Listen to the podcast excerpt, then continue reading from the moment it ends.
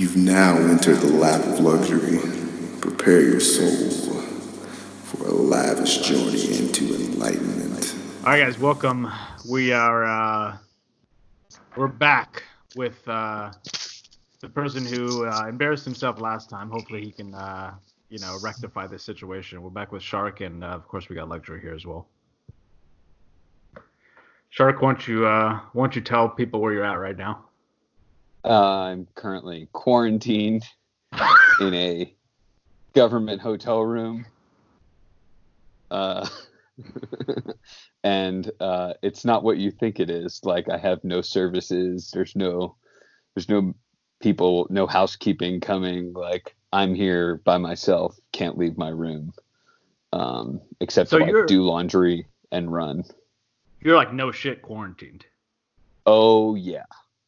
Like no shit. Like can't even go like do my in processing stuff quarantined. How'd you even So- PCS? You know, this is all a uh it's all a mystery to me, actually. I, I I have used this moment to say shut up in color and succumb to the fact that I'm probably gonna get coronavirus. So, you know, it's all good. Oh, okay. I thought they had like a ban on PCS. Did they like lift that or something like that? Well, so here's the thing, right? And you know, I don't want to make any general comments about, you know, well, okay, No, I'm going fine. to anyways. So, but uh, it's just, you know, they came out with this whole stop movement thing, and as we all know, we've all been in the Air Force a, a little while, and uh, the DoD put the stipulation on this that if the first general officer in your chain of command declares you mission essential, well, then you're going to continue to PCS. Well, my thought about all that is, is that if you tell a general officer to decide whether his people are mission essential, he's going to say they're mission essential because that's the only way he justifies his job, you know? And so Yeah. it's just like, and it kind of bugs me because, you know, ATC has this whole thing about there's nothing we can't do tomorrow. Well, they're like completely violating that policy by pushing their people through the pipeline and forcing them to drive across the country during like this pandemic you know so Yeah, that's that's the crazy thing about right now. Like, I don't know how the weapons school is doing dealing with it, but it's like it's weird because it's like we pressed pause on um like the economy and all that type of stuff and like everything going on, right? But at the same time, like when it comes, you know, if if they were expecting new pilots or whoever in June or something like that, like they still want those guys in June or something. You know what I mean? So it's like people are not really um, pushing back their long-term plans or like you know uh, extensions or whatever it's called, but they're Yeah. like like expectations kind of I guess. But they're like everybody's like let's pause now, but it's like well you're you know you're just getting behind this, but that and that's fine. You've just got to cage your like expectations, right? You know. well and that's the problem in you know that the uh I, I was listening to this general say, you know, if we stop the pipeline right now, we're going to lose 200 pilots. And while I understand what he's saying, like everybody's losing something in this, and like you can't risk unnecessarily risk your people because you don't want to lose numbers. Like that's more what it sounds like to me than he's like trying to. I don't. I don't think that those 200 pilots are gonna affect the Air Force as drastically as he may make it seem. Yeah. So Yeah, that's true. I don't think it's at a with those well, since we're using kind of an arbitrary number, 200 pilots. I don't think it's it- it's not on the level of say um uh without trying I'm trying not to shoot myself in the foot here. It's not at the it's not at the level of what we saw with that Navy ship, uh, the carrier, where right. they like like you legit have like these guys who are like we you got a gang of cases on one ship in like a confined space, you know.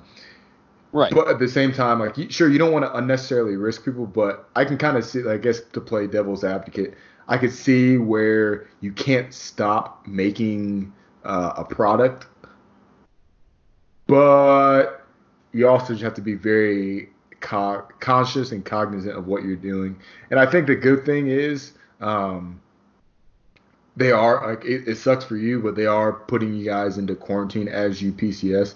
Um, what you said about the first general officers thing is 100% correct because we're facing the same thing uh, as well in my unit. So it's it's it really takes a little bit of give and get um, because right now and let like we have there's certain commands that are kind of getting what they want, if you will, and um, one of them begins with an A, and the re- and it, it ends with etc, and then the other one also begins with A and ends with a fasak. So they're kind of getting what yeah. Um, yeah. Because I mean, yeah. So it, it, it's one of those, and yeah, it, it's one of those things where there's certain things that are they're trying to turn on and turn off because they already well I say they uh, we've kind of already shot ourselves in the foot in the fact that we didn't hire we hired 400 less I think 400 less pilots than we actually were projected is it 400 yeah 400 um, than we actually were projecting to continue our growth so right we're kind of kind of like I said we kind of shot ourselves in the foot there. So they're trying to. Well, I, what I see is they're trying to continue um, not making it worse. Yeah, but I mean, this is just one of those factors that you can't control. And like, what's it going to take to like pause the machine? Like, do we take down? Does a whole squadron get taken down by a coronavirus before we like say, oh crap, it's time to hit pause and re reevaluate what is actually mission essential? You know, I think it depends like, on the squadron.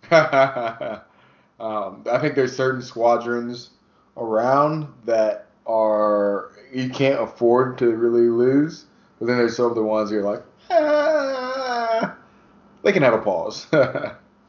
yeah, like does a pilot training squadron like is that like so mission essential that you can't shut it down for three weeks to prevent like people from getting sick? Like you know, all it takes is one person to come into the flight room that's been exposed to coronavirus and like expose everybody to it. Yeah. You know, because things like social distancing and the things that are going to prevent this thing from spreading are impossible to do in a squadron, as we all know. You know, yeah. it's it's just like it's just impossible. You can't sit in a briefing room or a vault with people and social distance. It just doesn't work without yeah. drastically affecting the ability to do the mission efficiently. You know? Yeah.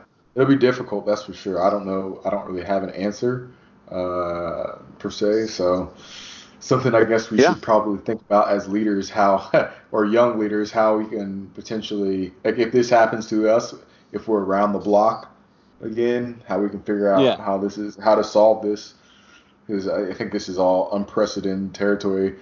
Like I can see, like I said, I see both sides of the argument. Um, you know, the hamburger maker needs his hamburgers so he can feed people, but at the same time, can't be. What do you like? If you don't have the meat to give them, um, it's and it's not safe to give them the meat, then I don't. I, I can't. I don't. Yeah. I don't know what to do. I don't know what's the best thing. Do you possibly I, give them tainted meat? I don't know. yeah, and this also comes down to like you know, kind of, I think people are like the guys in charge of, you know, specifically UPT or whatever it is, like the hamburger place or something. They're worried about like this is like a hot topic, obviously, right? Like pumping out pilots is like such such a like closely watched thing. You know what I mean? I mean, maybe I don't know what is it like five or seven years ago when it was like not as bad, or I guess it was bad then, but maybe like five years ago or three years ago or something like that. Uh, it wouldn't, you know, they wouldn't be as closely watched, so maybe they feel some pressure, so that's kind of getting calculated into it too, which you know kind of is bullshit because it's just artificial, right? Um, yeah, that's a uh, that's definitely a tough one to navigate. Well, that you know that and that comes back to that Navy commander. You know, he definitely I think felt the pressure to continue operating the aircraft carrier, but he also came yeah. to the conclusion that that if he continued to operate it would take down the entire aircraft carrier if he just didn't shut it down for two weeks. You know, Um, Yeah, I think that was that's a really good example of that, like those two sides weighing the two, and I, I, yeah, it's very tough to side with the Navy. I guess I gotta say on that side, just because of like you like put them there. I don't know. I mean, I don't know how Navy. I forget how Navy does it. I think they write their regs where like they just tell you what you can't do or something like that. But like Yes. you put somebody there to, you know, make decisions in lieu of uh, you know, like written guidance essentially. Like, you know, your youngest guy, he just follows the written guidance, right? But your senior people are doing stuff that's like, you know, kind of out in uh, whatever it's called, like the unknown territory. You know what I mean? So I feel Yeah. like he made kind of a good decision there, and also it's kind of shown by the fact that his crew was kind of cheering him on. You know, but Yeah. you know, that's a that's a really that's a good one to talk about.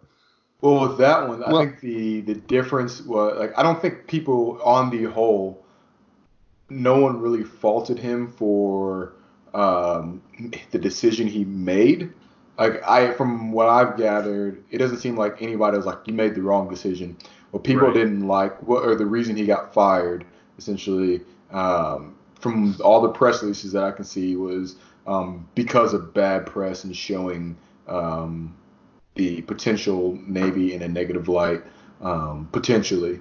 Um, and Yeah, that's that's, essentially like so. It's, it said it wasn't like you made a bad decision, so you can't like you're and we're completely unaware of what's going on. It's like hey, like I think you made a good decision, but somebody else from higher is telling me, hey, like that's gonna look bad on us. So yeah, you gotta go now. Yeah, yeah, that's true. but but but also like and i'm going to put my foot in my mouth here and uh if anybody identifies me i'll get fired but at any rate uh it just like fuck that who cares how they look they were the wrong ones in that situation you know it Well, I think it was. I don't know. Luxury. Tell me if I'm saying this correctly. Like, it was because of how he. Um, I don't know. It was like nuanced kind of things of how he went about it with like how he sent the emails. I think he disseminated it too far out, and then because of that, he like kind of let the media. I mean, he like indirectly let the media get a hold of it, and they wanted more of a clamped on kind of like let's just have a discussion amongst like you know a few people and then it got like too widespread i don't know luxury Yeah. is that kind of what Yeah, that's kind of what I'm getting from it. And like, uh, there's been two kind of schools of thought where some, and I think again, I don't know because I'm not in the Navy and I'm not a part of these discussions by a- at any echelon. But from my understanding, as far as the civilian side of the house goes, um, there's kind of two trains of thought from what I've seen, and it's one, he followed his chain of command correctly and he didn't do anything egregious. And the opposite uh, argument would be uh, that he didn't follow proper protocol and he jumped the gun and he went too far outside of his chain of command, so much to the fact that he um, he gave like he basically gave this these this memo to the media uh, without proper release. So it, it- the, the I think the argument for this one is less so about the fact that he what he did, and it, it's how he went about executing this. Um, so I think that's the and like whether you think he's right or wrong for what he did, um, that's what we're talking about, not necessarily that he made a good or bad decision. Because I'd say from what I've seen on the whole, largely everybody thinks it was the right decision to make. So yeah but then th- so they're acknowledging that that's the right decision so how does that not drive higher level guidance based on everybody recognizing that that was the right decision because Right. i would ar- i would argue there's nothing more mission essential than a freaking aircraft carrier you know Well, yeah. Well, I don't think they're like I don't think they're arguing that it was guidance. It was how he went about um, pushing it to the chain of command. Like I said, it wasn't. It, this is more on the I guess uh, in the protocol side. Like he didn't follow proper protocol uh, when he and with what he said. You know, this is like this is a complete extrapolation and completely different um, scenario. But if I was to just say, you know, uh, what's a good way to say this?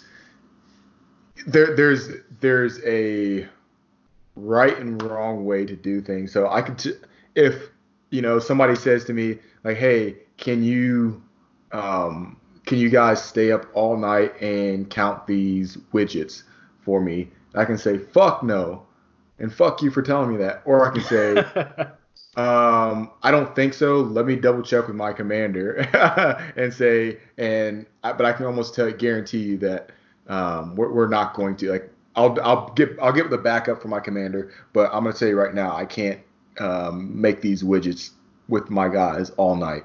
So let's um, you can ask my commander, but that's probably what's going to happen. So like they're mad. They, well, people are basically saying again. I think we spent a lot of time on this one thing, but it's it's something to discuss.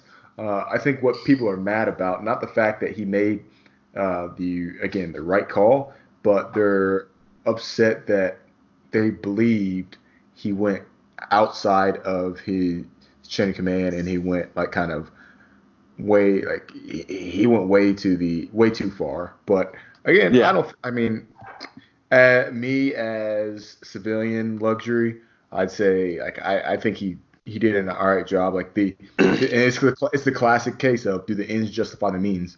Um, what he seriously because what what did he do? He did something Yeah. that was kind of not reckless, but kind of outside the norm, outside the box thinking, and it was probably the right call.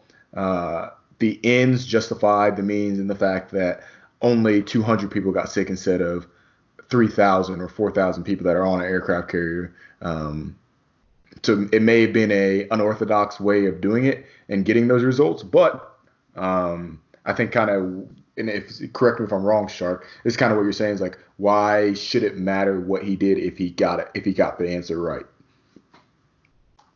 Yeah. Well, and and what I'm more saying is like I think that his decision to shut it down for the period of time that he did should drive higher level policy and they should take that into consideration that like his actions uh, were necessary and preemptive instead of reactive which is a lot of what we're seeing you know I and- you're uh, Yeah.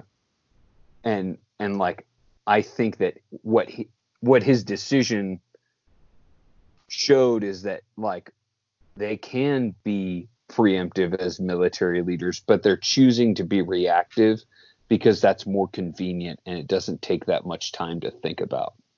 I got you're Does that make sense? Yeah, so you're saying it was kind of more of a uh, like you can use this example as, uh, or you can yeah you can use this as an example of um, what we should do and kind of use it to set precedents or use it as a case study in the affirmative that you should be able to think preemptive instead of just waiting on um, some other guidance from somewhere else because they're scared of whatever it may be.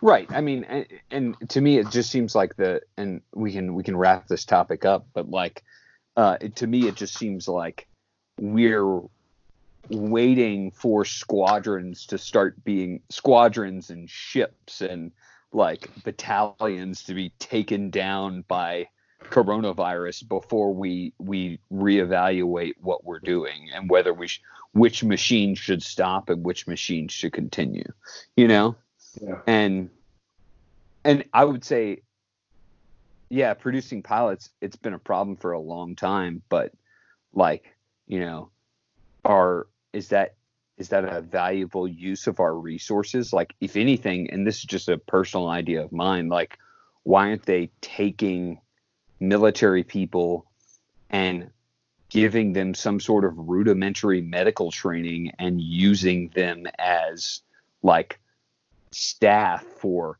testing centers or uh, supplemental hospitals or like you know it just it there, there's a lot better use if we're going to continue to operate for the military because we're in an in a wartime situation and that requires flexibility um so That's a difficult one. I don't know how you would go about basically having a draft inside of the draft, because you, you you may you may very well be sending people to their corona death. Uh, I don't know, but it's to be honest, it's well within the authority of the military. I'd, I'd assume um, to yeah to, to, to just say hey you're.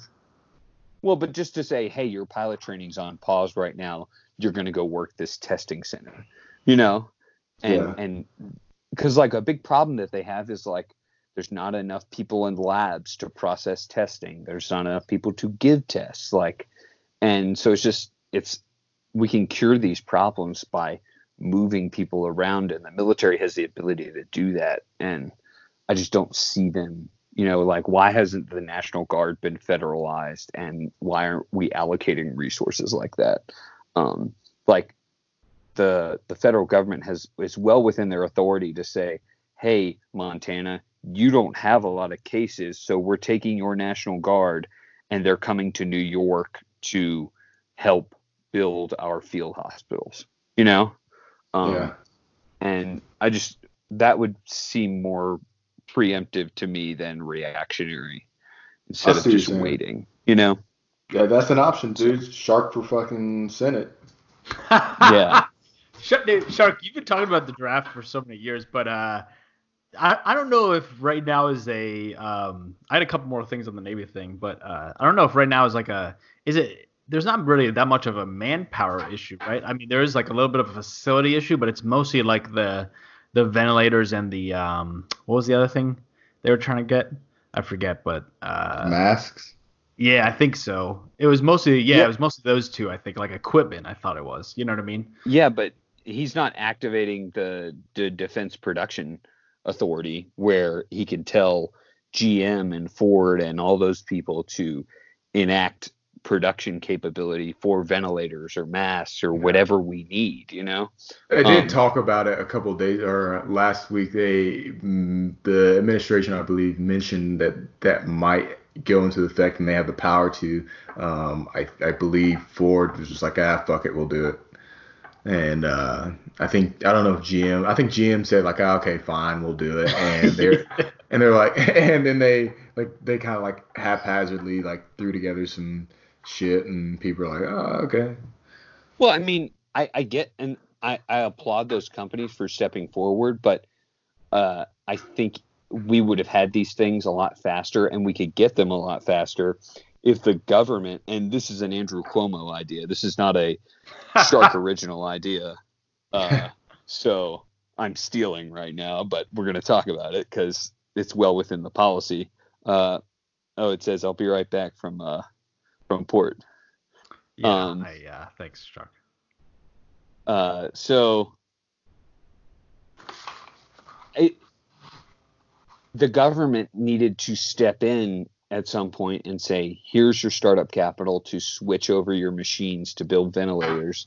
And here's the guaranteed order of 21,000 ventilators or whatever we decided our need was. Because at the time, New York was asking for 20,000 ventilators, you know? Mm-hmm. And if the government comes in, gives you the startup capital, and says that, like for example, we they go to GM and they say, "All right, here's the startup capital to change all your machines and to start producing ventilators, and we're guaranteeing twenty thousand orders of ventilators." And GM goes, "Sweet." And that's exactly what happened in World War II when they told Maytag they should start producing tanks.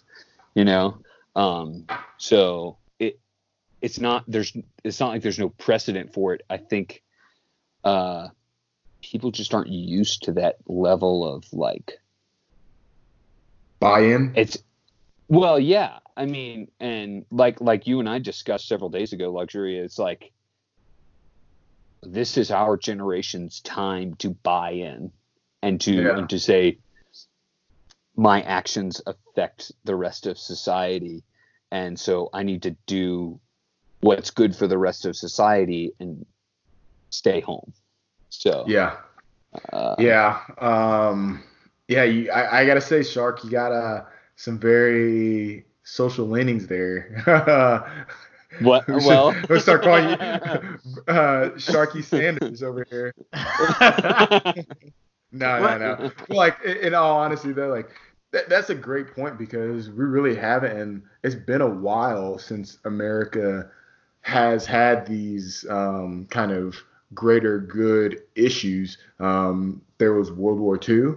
Between World War II and um, essentially 2001 there was a fucking lull um, where like there was there was sure there was like, some some like people always talk about oh you know I'm doing something because I have a sense of duty. Ah yeah, it's it's it's not the same. Like having a because to have a sense of duty in the fact that um, people knew it was like uh, in 19 you know 41 there was an existential crisis taking over the entire world. Literally and when i say existential like i actually mean it an existential crisis. Like there will be people who will cease to exist large groups of people um, if this threat is not taken care of.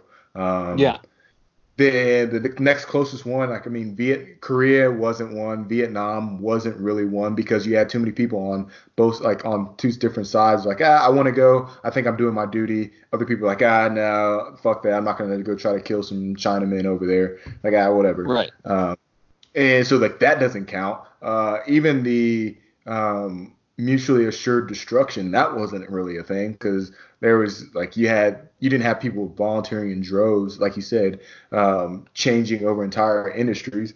The next big one was september 11th and even on that scale it wasn't a worldwide scale. It was a us existential at least and, and, and to be honest it wasn't this may be sound blasphemous or heretical but um, to be honest it wasn't an existential crisis on the entire world because even mm-hmm. ISIS is not an ex- existential crisis in the on the entire world. Um, it's to certain people, so it, it will be um, to a degree. But I I guess without trying to, or I'm gonna kind of kind of a quick sidebar.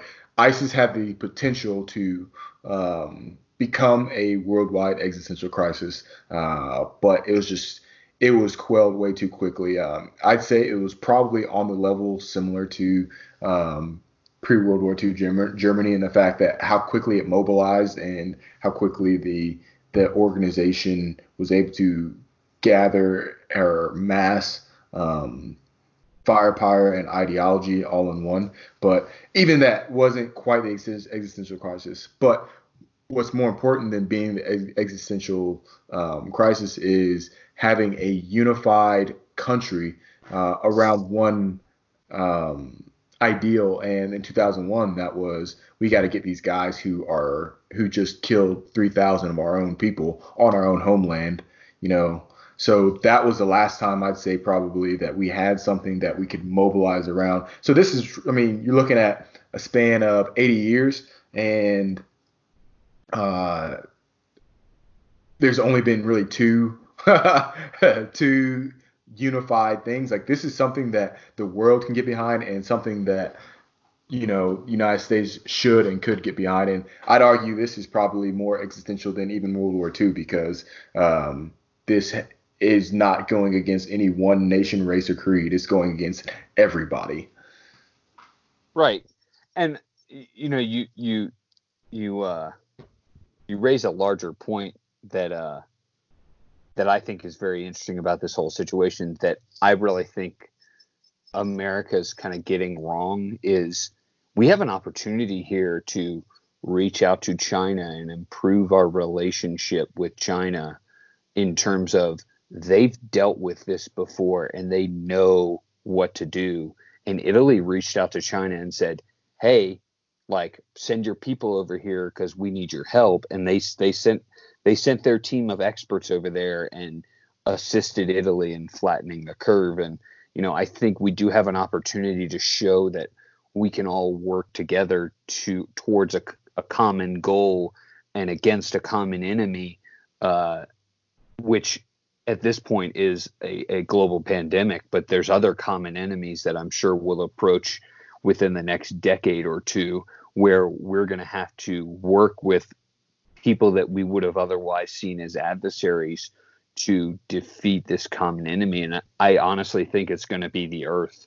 You know, the earth is fighting against us and what we're doing to the earth and it's it's responding uh, in an adverse way and it's our duty as superpowers of the world to assist each other in combating that and then learning how to work around it and get past it and, and continue moving forward.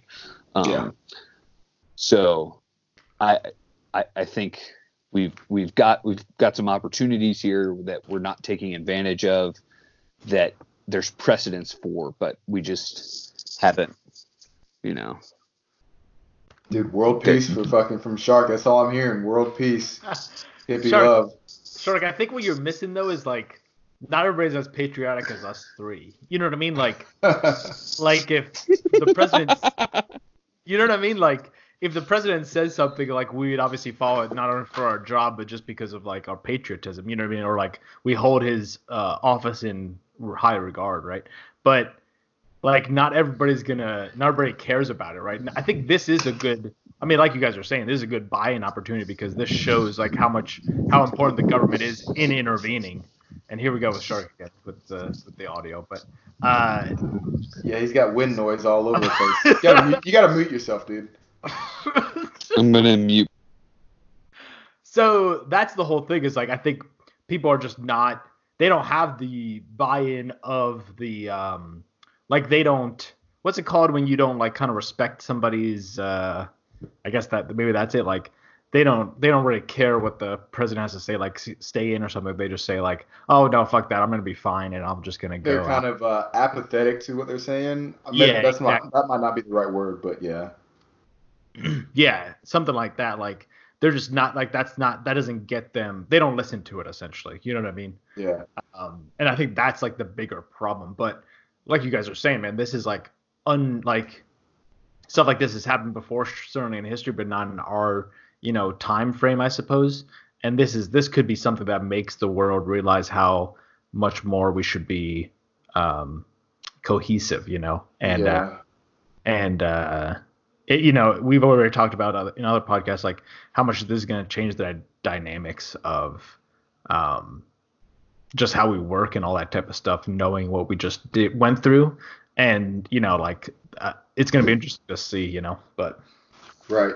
Uh, I I definitely think um, uh, right now partisan partisanism that's not a fucking word. Um, partisanship. basically partisanship. Nah, I don't know. It, it, it basically the one side fighting the other uh, when it comes to our own politics and really the world uh, geopolitics is it, this this pandemic hasn't hit home for enough people to really see what's going on. I I was listening to the news today, um, and guys, I'm terrible at math, but check check my math on this one. They said there have been in the United States uh, roughly um, 400 million. Uh, sorry, 400 million. That's more than we have in the United States. 400,000 cases of COVID in the United States. So, and it was like 400 and change, or sorry, um, yeah, 400,000 and change. So when you look at that, that's literally equates to about one in between one in six to one in eight people in the United States has got um, coronavirus, and it ain't getting better, you know. So like that's crazy. Like I already like I I think last time we talked about like oh I had a buddy who um or a guy I went to college with whose dad died. Like I've already had a family friend who's died um from this shit. So it's like it's getting for real for real. So Yeah, that's that's crazy. The one in six. I uh I didn't do the mental math, but I'll believe you there. Um but yeah, and it, it's crazy also. I don't know if you saw like the doomsday kind of look at like if we basically didn't send people home and like quarantine people, what would have happened? Because everybody would have like we basically would have been overloaded with the system and we would have had so many more deaths, you know. Um right. it's such a crazy thing. Um Yeah, I don't know if insane. anyone's- I don't know if anybody else has anything on Corona, but uh, I I was gonna ask a couple more questions on that Navy uh, or related to that Navy incident. Yeah, yeah, Yeah. yeah, yeah. Actually, I, that math is completely off. I just did it because I was thinking of three million. Uh, yeah, that's completely off. So, but it's like it's like uh, what? So that'd be. Uh, c- continue. I'll get you. I'll One get you in the figures here. sixty. Yeah, it's like one in sixty Yeah. or one in six hundred or something like that. Yeah, just order, Uh, off by the order of magnitude. Yeah, I'm. T- I told you I'm terrible at math. Um, yeah, so it's like who are these people that are leaking stuff to the news? You know, with that Navy stuff, like I guess he put too many people in the like not to talk about his situation, but he put too many people in the email chain and then somebody got a hold of it and probably leaked it. Like, are people doing this to get make money or something, or they maybe doing it because of I would hope for like they kind of want to put a point and they they don't have any alternative other than giving it to the media. You know what I mean? Or are they just doing it for like fame? You know, I don't know. Like, who's doing this? And I'm not talking about. This. Well, this do you know it's- it's- It's the whistleblower thing, you know. I mean, Yeah. I, I, people have a right to. Uh, there's there is stipulation for that in, in government policy that uh, you know whistleblowers have rights as far as like if they think something's wrong. So, and you know it's it's very difficult, I guess, in these times to determine what's right and what's wrong and what's illegal and what's legal, black and what's white. No, I'm just kidding. Uh, it just There goes his political career. career. Yeah. yeah. um, no, it. I I think though that probably somebody around in that circle that that received the memo, because he did. I think it was like 30 to 40 people he had disseminated it to, and which obviously that's not just his chain of command, you know Right. but somebody within those 30 to 40 people decided that things were screwed up enough that the media needed to know about it and the public needed to know about it and you know to be fair the military's not being very open about like how many people in the DoD have coronavirus and for good reason I think in some instances uh, but just for example, I've got a buddy over at Kirtland that the wing commander said everybody's going to wear a mask to work, but they're not providing anybody with any masks, you know? And so it's just, and it's like, does the media need, would that be a good story for the media, you know? But do they really need to know that? Um, and is that something that we need to highlight? I- don't know. Is that, is that Ah. whistleblower level material? I don't know about that one. Uh, I think you'll get, you'll quickly get yourself in the hot water on that one. Uh, uh, because Yeah, there's, like, right. there is there is a um, I, th- I think the DoD wide, uh, or at least I know uh, Air Force wide, from what I've seen, there has been a call for creating your own masks. Um, I think the idea also is it's because we know that they're. I think it has good intentions. Um, they understand that not everybody has access to these masks. So they're like, hey, what we're trying to do is just create, like, try to limit the exposure of people as much as possible. So if you can wear a mask, which I keep on forgetting to bring my fucking balaclava home from work. I go to the fucking gym every day and I forget it every single day.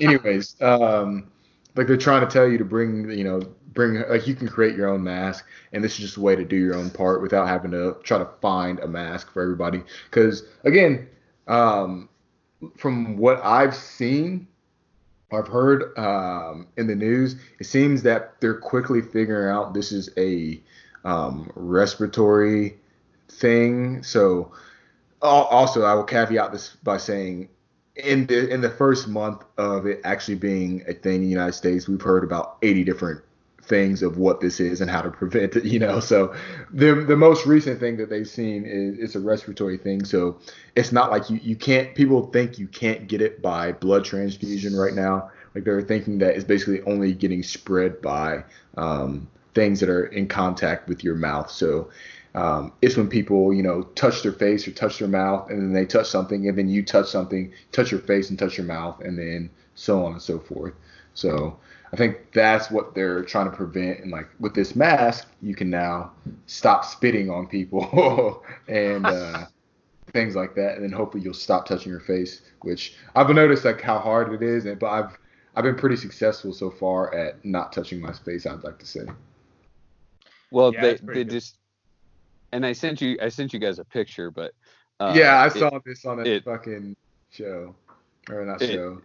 they've released all these instructions about how to cut the uh the mask out of a t-shirt, you know, and it's just I don't know, some of it again seemed very reactionary to me where it's like it's like oh crap now we need everyone to, to wear a mask and but we don't have any way to provide provide it for them you know it's just like just like here i'm sitting in quarantine for 14 days and no one has told me whether i'm paying full price for this hotel room which i hope to god i'm not because uh there's no housekeeping you know um so this is not a normal you just given me a, a bed and said go sleep here you know um Yeah, I think uh, first of all we have to talk about your situation after the shark. I think you're I don't know what you're doing right now, but um, not to be facetious, but shark, I think you're very like authoritative.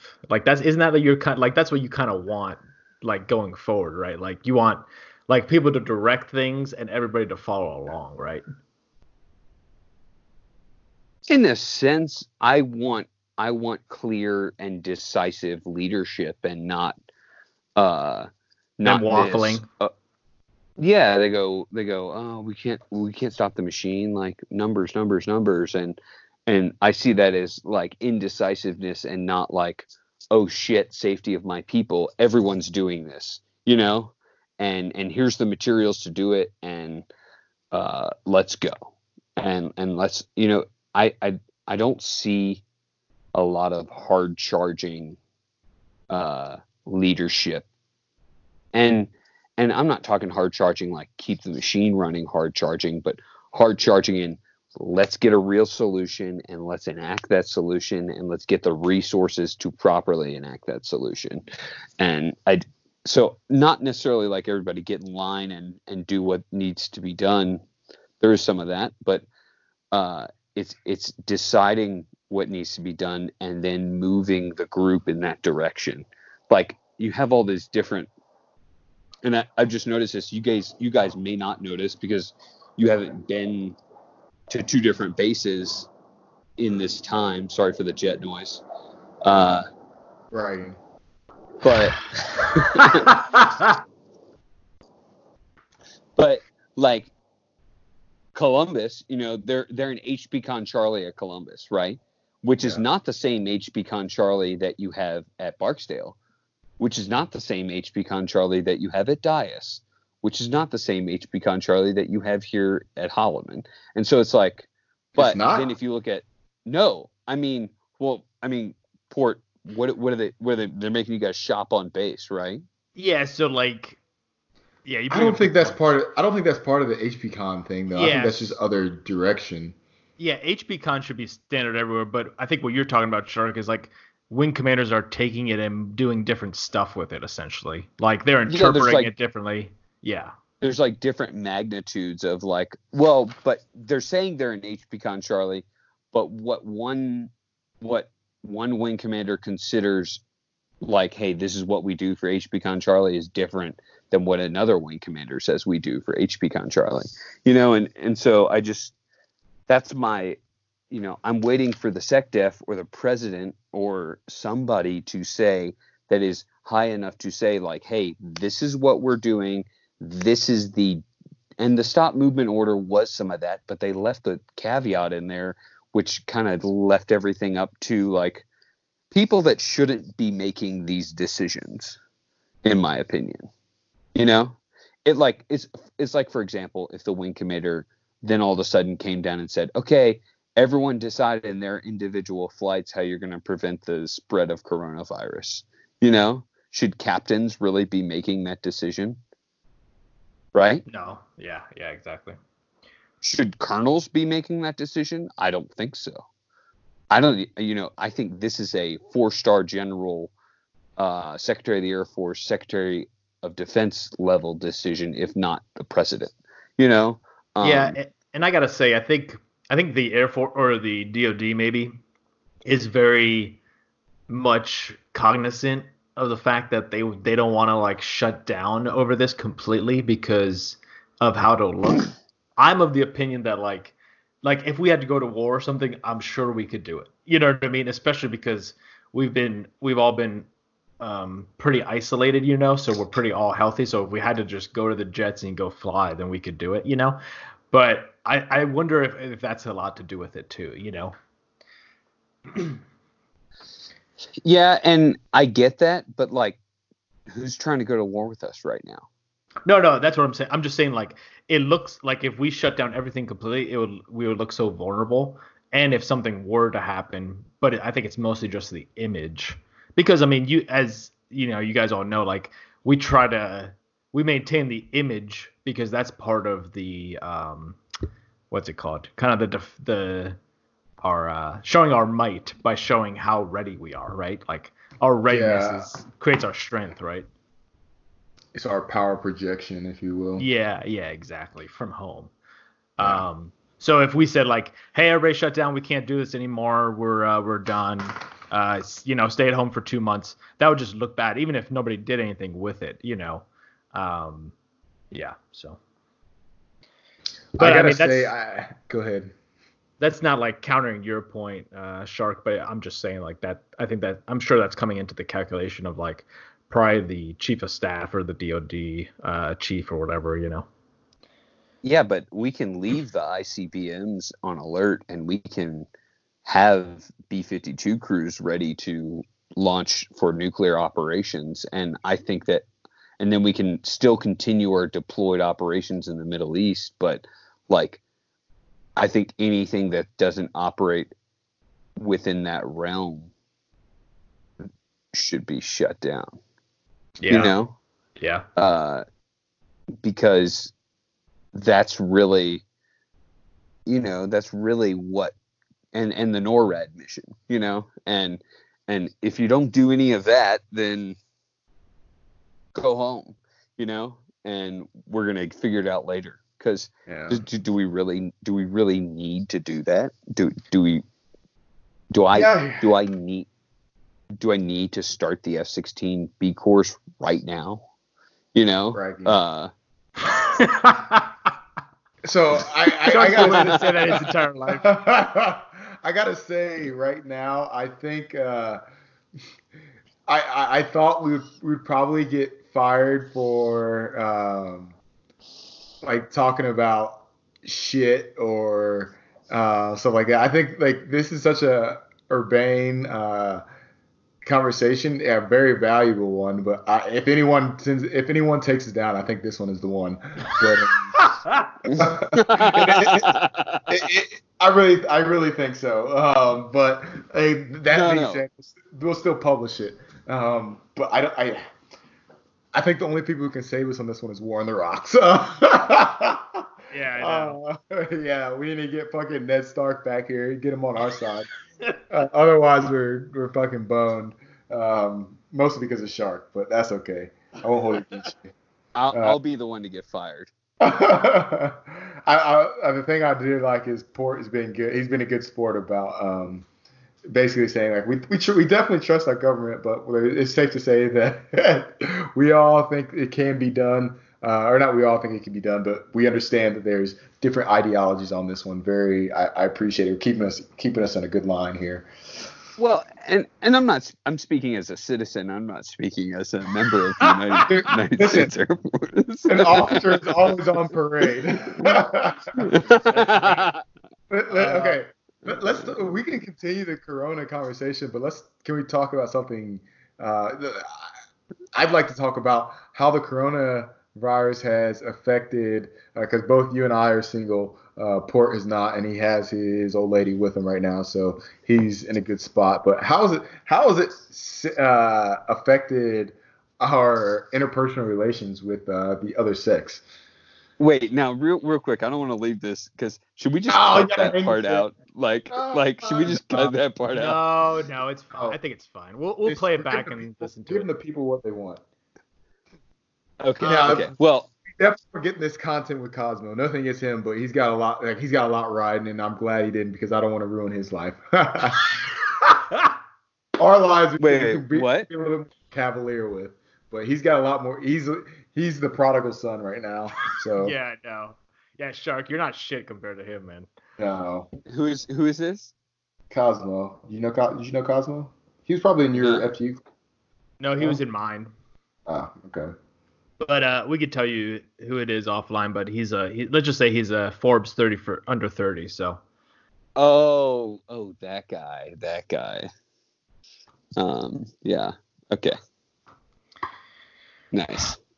Um, yeah. So if I could interject, um, I think like after this all ends, I think it's gonna be like fucking coiled spring, man. You know what I mean? Like I think people are gonna go wild. Uh, Fuck Fest 2021. 2021 through 2023. Straight up. Just Yeah, party seriously. all the time. dude, I you know what I mean? Like it's like pent up uh, partying and stuff like that. You know, I don't know. I think even the introverts are gonna come out. You know what I mean? Like I don't know. Maybe. I think the introverts are loving life right now. I gotta say, and I'm a little bit introverted, and I'm kind of loving it right now. I'm not gonna lie. Yeah, Uh, so am I. Like, but I think like I don't know. Tell me if I'm wrong, but like, do you think at some point introverts are like charging their batteries and then they're gonna be overcharged? You know what I mean? They're gonna wear themselves out because like you're, you're operating at too many uh, too many amps there. Yeah, exactly. Uh, Wait, are you no, saying are you saying that that introverts they spend so much time like just on their own that they get like pent up and they got to go out? Is that is that like what you're saying? Yeah, I think this is so much of like stay at home and nobody's even bothering them. You know, let alone like it's like usually it's like, hey, you want to come out? It's like, no, I'm good. But now it's like nobody's bothering you and you're staying at home and like doing everything fine. I think this is even gonna bring the introverts out. You know, like I don't know. I, I do think people are strive like humans are meant to have connection with other people, and no Yeah. matter how introverted you are, there's still a piece of you that wants to have and dri- has a drive to have a uh, interpersonal relation with somebody else, whether it's a friend, somebody of the opposite sex or the same sex if you're into that. Um, uh, there's there's some, there's something to be said for having a draw, even if you if you just want to spend you know one night with that person and then have you know two a, a week off and just you. There's still something that's driving people to want to have that conversation because you look at like look at people all the time, and we talk about this on the podcast. There's all kinds of introverted people who love to read books and listen to podcasts, not because um, they find the subject interesting, but because they get to be involved in a conversation. So while they may have anxi- anxiety over being a part of a scenario, um, they still like what what is more evident in the fa- is the fact that people thirst for that dialogue and even if they're not taking part in it they need that connection even if it's just observing two people having that connection or in our case listening to three people or three yahoos or idiots just conjecture about fucking whatever Stooges. yeah, essentially. but like, I I will say this: like for my part, um, I, it, it- I will say it's getting kind of bad in the fact that, um, I, I it's not for for me. It's not bad enough for me to get back on Tinder or Bumble, all that stuff. Um, I personally have no desire to go back on. Like I'm sure if I- if I wait too much longer, I probably will. but I don't really have a desire for it. But like I was um this, this may be creepy. This is actually 100% creepy. Um, I was I just got back in from riding my motorcycle and I was um like I I had the garage door open and I just like I happened to look out the whatever and there's this chick um I see her drive by and dude from what I saw she was gorgeous straight up like I don't know what she was she could have been like Egyptian or like maybe she was like light skinned um, chick or she could have been like a like a white chick who's super super tan. I don't know, but like I saw her and I saw what car she was wearing. Or not car she was wearing. I saw what car she was driving, and I was just like I watched where she turned. I was like, dude, I gotta know more. And so I waited a solid like two minutes, and then I hopped on my motorcycle and I just went down that road to see, like, just kind of like get a quick glance. Like, I wonder if she's really hot, you know? Like, I, I drove by and I see her, like, oh, like I think that's her, and like I still can't tell. I'm like, ah, man, she's she had tattoos and everything. I'm sure she's probably the the problem child that I always go after, but. Uh, and I turn around and I come back and I was like, dude, that was super creepy. What the fuck am I thinking? But at the same time, I didn't really do anything. I was just like looked. I was like, ah, okay.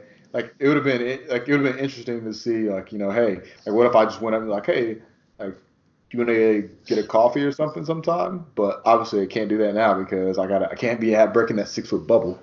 So Yeah, yeah. Just like stand six feet away from her and be like, "Hey, hit me up on Skype," like pointing to your phone or something. Yeah. Yeah. I was like, I don't know. I just my- think it's.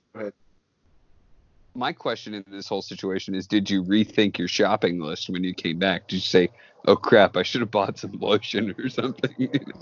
no, I got plenty of that like lined up. I'm a lotion free kind of guy for like for like ninety percent of the time. Uh, yeah, I got I got I got I got sensitive skin. I got a lotion on my body. I can't be using it on for silly games like that. Uh, uh, yeah, I, I don't know. I I, I wonder like, because really, to, you to be honest, um, we're all like people who are trying to date people. They're basically having a and I I foresee this going for if I had to conjecture another four to five months of this happening. Uh, to be honest, so people who are out dating are basically having their lives put on pause if they didn't actually find somebody, and if they did and it wasn't a strong relationship, they're probably not uh, making it through this uh, this COVID Oh, outbreak. Know, I, I never thought about that. Holy shit. these are the things you, the things you think about when you're single. You know, um, I, I say that like I wasn't just fucking in a relationship. that's dude. That's really tough. I didn't think about that. Like if you like just went on your first date and then you got quarantined or like the lockdown happened. Yeah. Although maybe this is a perfect opportunity for a Romeo and Juliet situation where it's a forbidden love kind of thing. You know what I mean? Maybe I, I And- think that I think that's uh fucking um, I don't think that hardly ever fucking happens, but maybe that's just me and my COVID brain right now. So I it, I really think that and to be honest, I I'm kind of I hope other people are starting to see this because this is really the the story of every military person um person or single military person's life and the fact that they usually meet somebody right before they have to leave somewhere or become isolated, whether it's a deployment, a PCS, a long 100%. flight, or whatever. So you meet somebody cool and you're off off you go. So Every fucking time. Yeah, it, it, it's rare that it's not that it doesn't happen. Um, and you know, all I gotta say is welcome to the Thunderdome for all the fucking um, non-military people now experiencing the same pain. So Have you seen that meme where it's like U.S. citizen? What do you mean I can't go where I want to and I have to stay in my house? And then it's James Franco with a noose around his neck, and it says U.S. military people, and then it says first time under it. yeah, I, I think I see I saw something similar, very similar. It, it's it's a thing, and you know what it is. But that's what I'm uh, saying. Like people, the society is starting to realize like that we have to do things sometimes for the greater good of the population and this is not about you and it's not about me it's about everybody you know and Right. and like if i tell you like like if i decide that Luxury's in my isolation circle. So he's one of the 10 people that I'm going to interact with during the lockdown.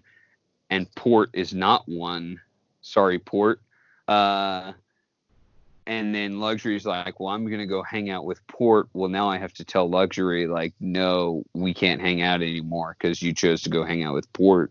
And I'm not trying to be an asshole. I'm just trying to limit my exposure to like you know it almost and this i've been reading a lot about this people have to have mutual understandings that like i will interact with you and you will interact with me and we will interact with nobody else Yeah. Do- See, does that kind of make sense It does, and I haven't thought about it like that. Uh, I haven't made those, um, I guess, those cuts, if you will, um, in my life, and I don't like. I never thought about that because I always wondered how, like you know, I know they say keep your, um, I guess keep your circle or keep gatherings less than ten, preferably, um, and you know, keep six feet away from each other. I didn't think about actually narrowing down the number, uh, the people who you're guaranteed to interact with, because, man, yeah, man, that's uh, that's dicey. And that's the problem Right. too of this of this disease, right? Is like you don't know it's like insidious. So you don't have the you don't know that you have it until it's like you can give it to somebody else, right? So it's like that's why it's better like you guys are saying, it's like it's better not to even try it, right? Or you have to be very controlled. It's crazy. Yeah. Well, and and you see, you see like they do these things now at uh, offices that are still requiring their people to come in. They have A team and B team, you know, and the A team comes in on Monday, Wednesday, Friday, and the B team comes in on Tuesday, Thursday, Saturday, and uh, that limits the number of people that you come into contact with so that you can limit your social circle. And I had this Yeah. problem in Columbus because I had a friend I was living with two of my friends while I was waiting to move and uh one of the our other friends that we had decided was going to be our isolation uh buddy as for lack of a better term.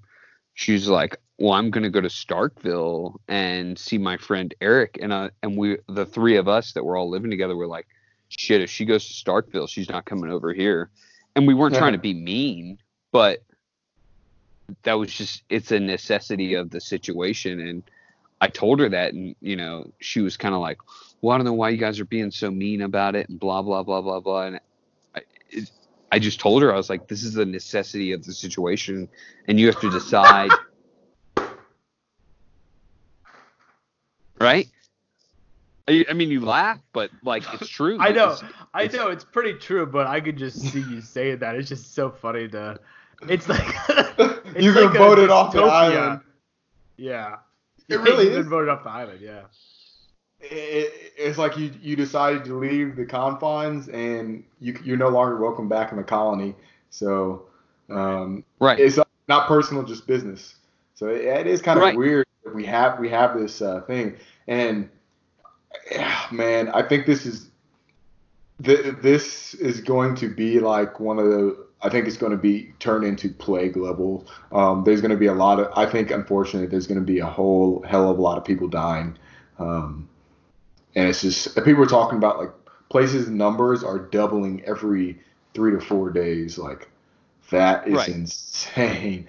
And yeah, I think even my cousin got it, and like he was like, yeah, my like their their kid, uh, like yeah, I think I got it from her.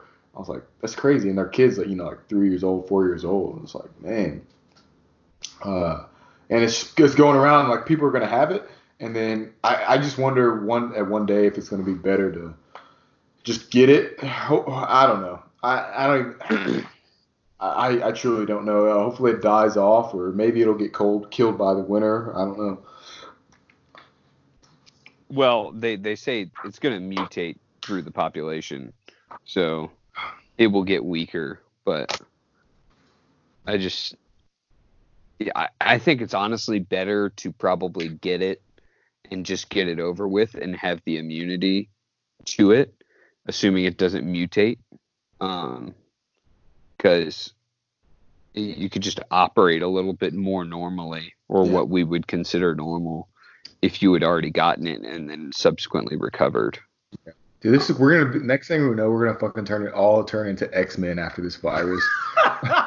like we're gonna have our own fucking mutations. But I, I will say like it's been we'll continue I think we should continue the conversation. Um change topics maybe, but it's been a little bit around check my time there, Port, but I think we're at an hour about or probably like an hour and four hour and three or so like that. Yep. Hour 10. So- Uh well that's total time, not um since we started tapes, if you will. Oh, right. Um, but yeah, we can call it. Like I don't know how you guys feel, but we can call uh, for that episode and then start a next one.